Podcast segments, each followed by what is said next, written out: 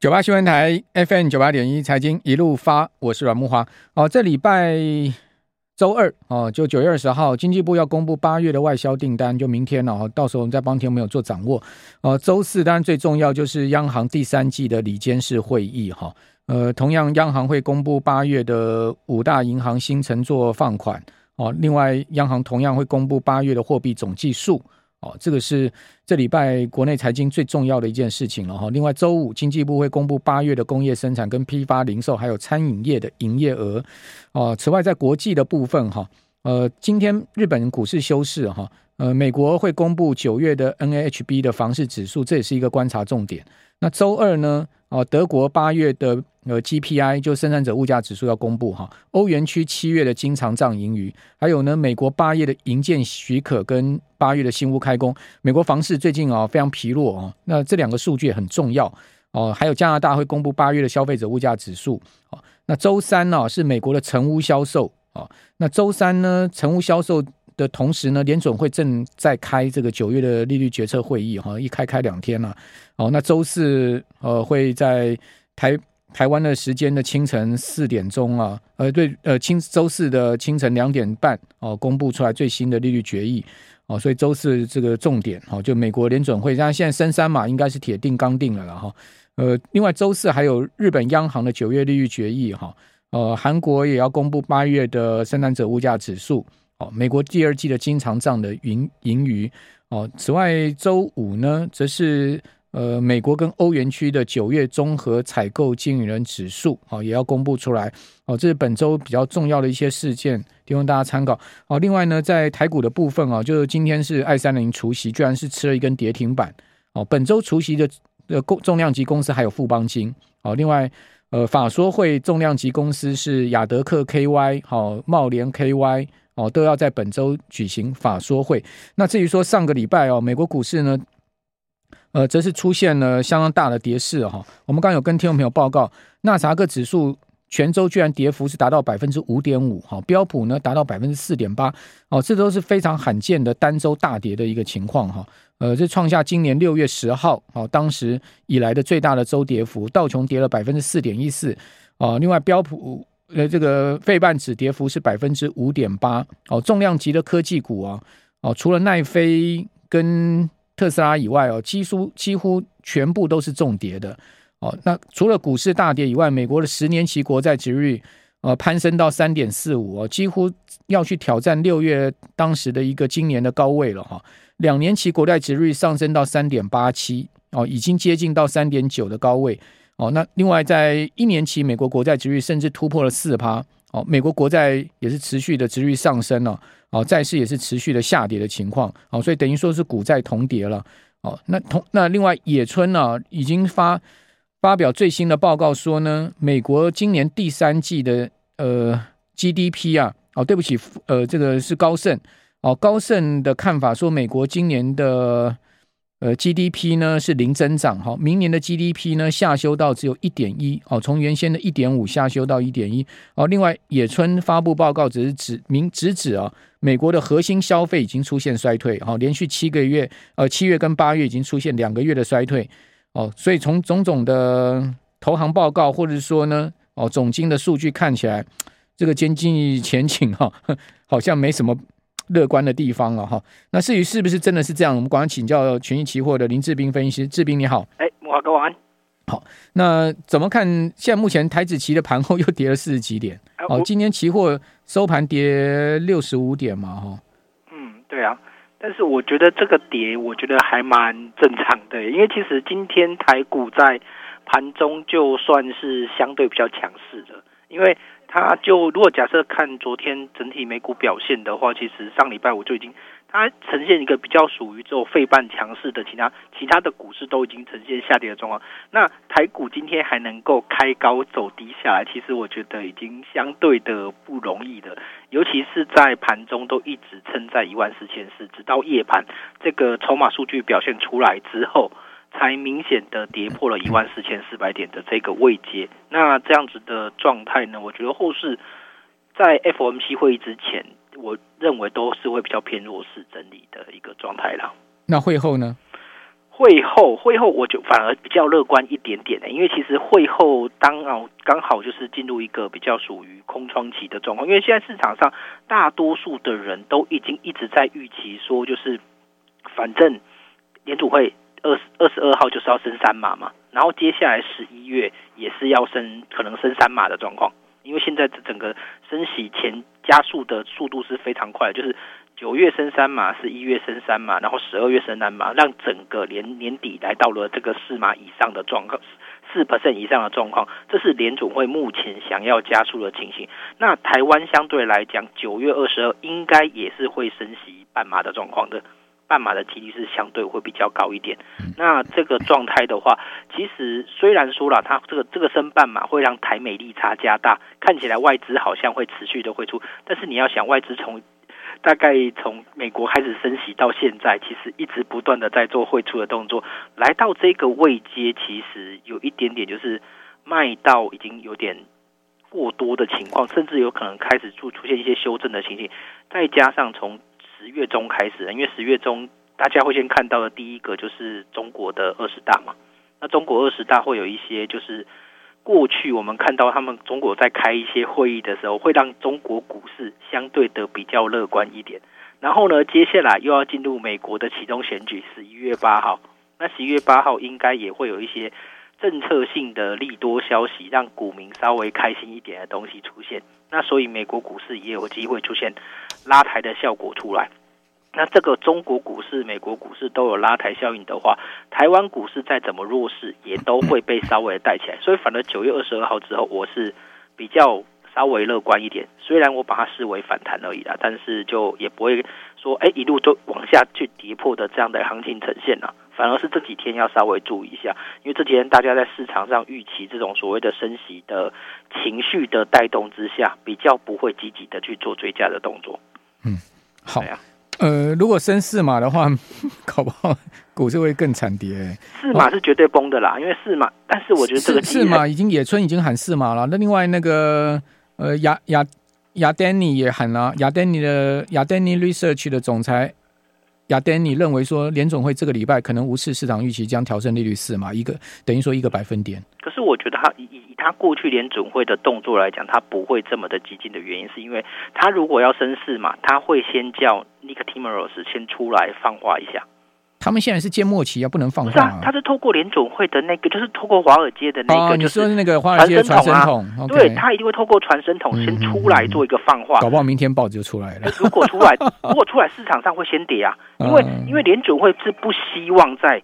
公布当下，让它出现、啊。反正不是先跌，就是呃，如果真的是四码的话，不是先跌就是当天大跌嘛。对对对，但是但是我觉得后面这个几率相对比较低，因为这个东西不符合联储会的操作规范。他们宁可希望什么？希望是我先出来，让大家有一半一半的疑虑存在，这种的跌幅比较不会那么深。等到数据公布，反而有可能会反弹。好，这个亚丹尼他其实是大多头哦。他说呢，联准会这个礼拜可能无视市场预期，因为市场预期三码哈，他调升四码是可他认为的这个看法。他说，在我来看呢、他们生他们似乎正在致力于下次会议，就是九月这个礼拜的会议大幅调高利率。他说，我确实认为他们会升息一百个基点，而不是市场预期的七十五个基点，而且可能再升一次哦。哦，再升息一次。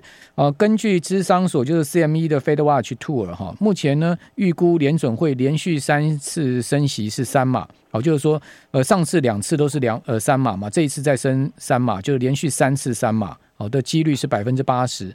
哦，升息四码的几率呢只有百分之二十。哦，所以呃这个市场已经开始有另外一派声音喊出来，就是升四码。另外这个礼拜。而是所谓的超级央行周，除了联准会跟中央银行要开会以外，哈，另外美呃日本、英国、瑞士、挪威哦，多国的央行都要举行利率决策会议，公布最新的利率。哦，除了日本以外呢，市场预期全部哦全部都要升息，而且加速紧缩的一个脚步。这这个我觉得是肯定的啦，因为全全市场大概除了日本以外吧，应该全部都要升息吧。日本它应该还是持续的那个 YCC 政策。应该还是不会放了，因为日本最多就是央行总裁出来讲一讲话，让日币不要去过一百五啊，这个动作应该会比较明显，其他应该都是升息的。嗯，好，啊、那台股后市怎么看呢？台股后市其实就如同我们刚才所讲的嘛，就是在升息之前这几天都会比较偏向震荡弱势，大家也不敢积极的操作，你会看到量会越缩的越小，那越缩越小，到明天就是就是礼拜礼拜三的结算的时候，可能就会呈现一个震荡偏弱势，然后收在目前的价格的下方。那等到礼拜四之后公布完之后，呈现如果是四码杀一波，我觉得反而是相对的底部。那这个底部反而就是会开始逐步的反弹，反弹到十一月的中旬的左右。为什么？因为接下来就是中国的二十大，再加上集中选举，那刚好又是经过那个就整个市场上的就是所谓的 FOMC 的空窗期。那这个空窗期你目前市场上定调，如果九月三码，十一月又三码的话，那市场上已经调整完的这种所谓的资金配置的话，接下来反而会进入一个比较空窗的。拉升的期间好，所以冰冰科看是这个礼拜有见低点的机会。我们这边休息一下，等下回到节目现场。九八新闻台 FM 九八点一财经一路发，我是阮慕驊。好，听到没有？我周末在家里收集资料啊，我看到所有的报告哈跟资料都没有好消息了哈。不是说我这边不愿意跟各位报告好消息，真的是呃看不到什么样的好消息哈。呃，比如说呢，高盛说如果失业率升到六趴。哦，标准普尔五百指数还要再跌二十七趴。哦，这是高盛出具的一个最新的报告说呢，标普五百指数会直指两千九百点以下。好，两年期国债殖率呢则会上升一百八十二个基点，然后到五点四五。好，美元会再上升八趴。哦，那高盛另外一个 scenario 是失业率五趴，哦，标准普尔五百指数跌十四趴，哦，当然也会破底，哈，跌到三千四百点之下，哦，五年期国债殖率上升九十一个基点，哈，那美元呢是上升四趴，哦，另外高盛又把这个今年美国的 GDP，哦，对不起，明年的美国 GDP 下降到一点一趴的增长率，哈，原先是一点五，哦，今年维持零增长的这个原先的预估，哦。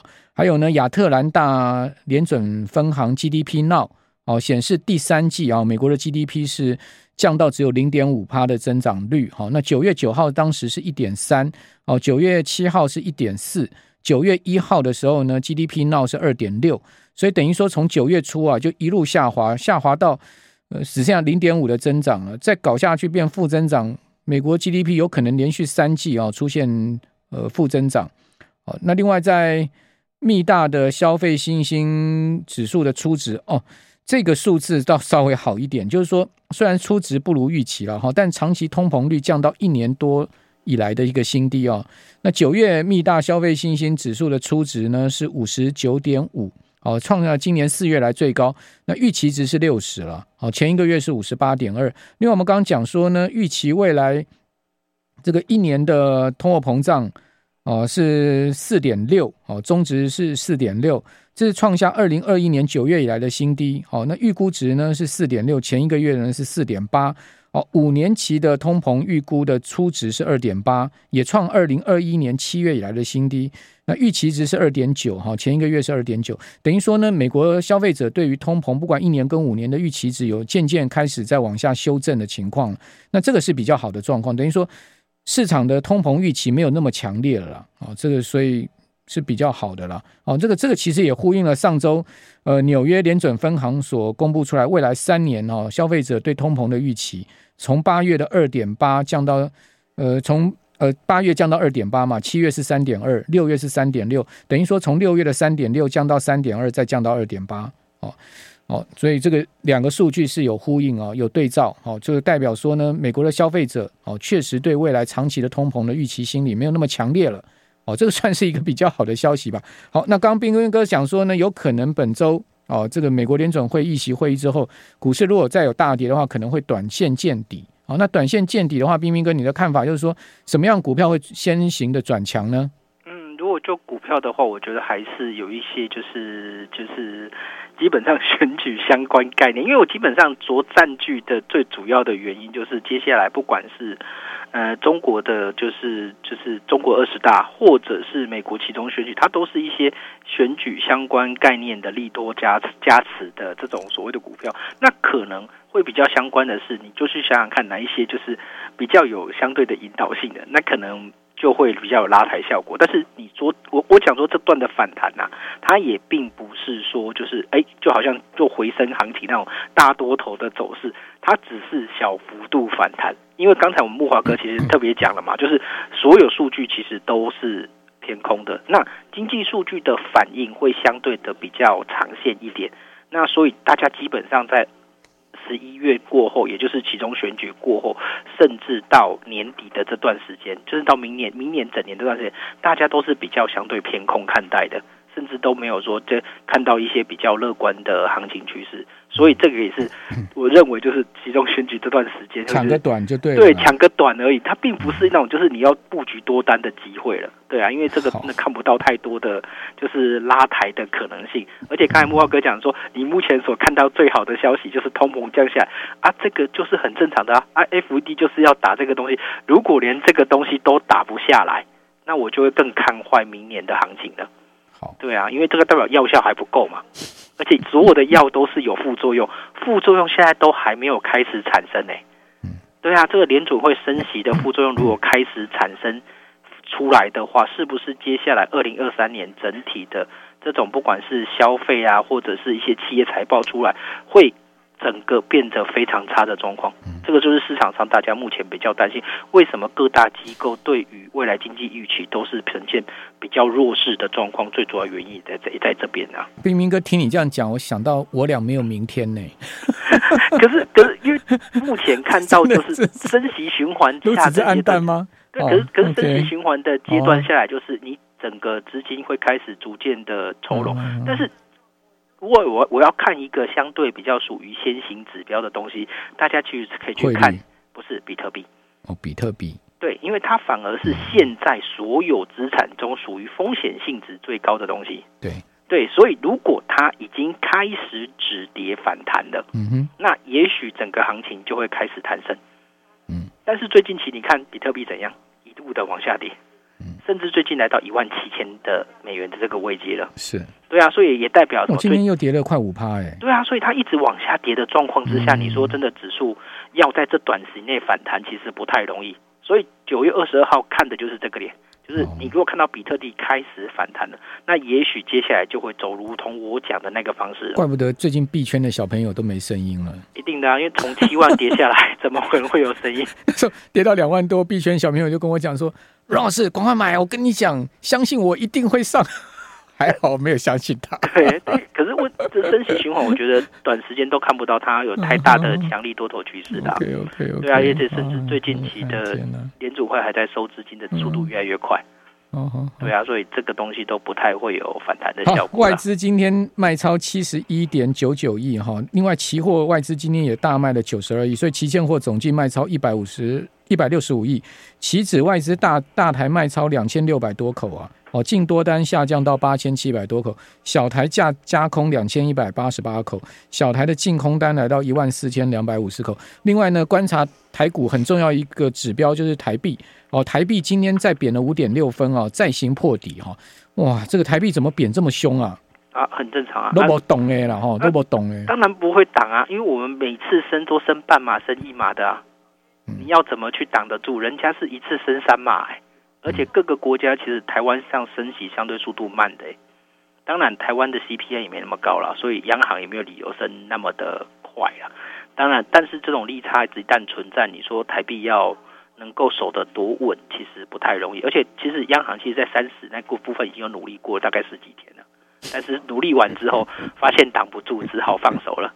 因为很明显啊，那段时间他就一直留上影线啊。这礼拜要公布外销订单了，马上见真章了。你挡啊，这出口已经出问题了，你要去挡台币，他不可能挡，最近就不可能挡，他会一直放上去啊。啊，这种、啊、人民币也加速在贬啊，韩元贬幅也超过台币，日元更不要讲，了都崩贬啊。日元当日元是一定的啊，但但但是这种这种状态，就是因为没办法，美元指数我看起来就有机会看到。央行想法很简单呐、啊，嗯。我去逐我去逐贬台币也没有用啊，对啊，不如就放手算了，对不对？我去升息，升息说要拉近利差，我再怎么升也升不赢美国嘛，我怎么可能去跟他赛跑嘛？对啊，那升上去搞死房贷户算了，对不对？嗯，房贷户搞死了，那后面选举就真的不用选了。好了，那是另外一回事。对啊，基本上房贷户搞死了，银行也搞死了，嗯嗯嗯，那大家都死了。对啊，所以他 现在现在寿险机构已经逃靠莫底的修啊了。哦，金控靠银行在赚钱的，不能把银行搞搞垮。对啊，没错啊，所以他央行怎么可能升息嘛？升半码就最多了嘛。半码了不起，而且他又这次又有理由了。这、啊、这次说说八月份 CPI 只有二点六六而已，对他更有理由说升半码。哎，这个台湾的环境就是这样子。表面看起来很强啊，一大堆问题的外强中干了。对啊，对啊，实际上就是这样。对对，所以这这外资先都 都先跑了。劳保年金劳退你怎么办？将来怎么对劳工一千一百万交代？今年要亏八百亿，政府拨补四百五十亿还不够，健保也要破产。不，健保今年拨补了呃三百亿，够吗？也不够，不够，对不对？对啊，劳健保的问题一堆，然后呢，再加上台电今年一千五百亿，中油至少两千亿，看起来都是钱坑啊，钱坑，money pit。对啊，这个 big money pit，请问这个什么问题？怎么去解决？这个这个不是、啊、这个我们这个这我们不是我们能去思考的了哈。对啊，这个我们就有偏离话题之嫌。对，只只只是对对于台台湾来讲，相对你就看到资金就会开始一直不断撤啊。从从一月到现在，一直都是这种。问题台湾是我们的家啊，我们能撤去哪？嗯，也是的，对啊，对不对？所以只能做一些保保护性的操作了。好，呃，多留现金了，我也只能建议听众朋友留得青山在，不怕没柴烧。嗯、这边不用去硬碰硬就对了。嗯嗯嗯。好，那多看看小做做，可能现在就只能叫。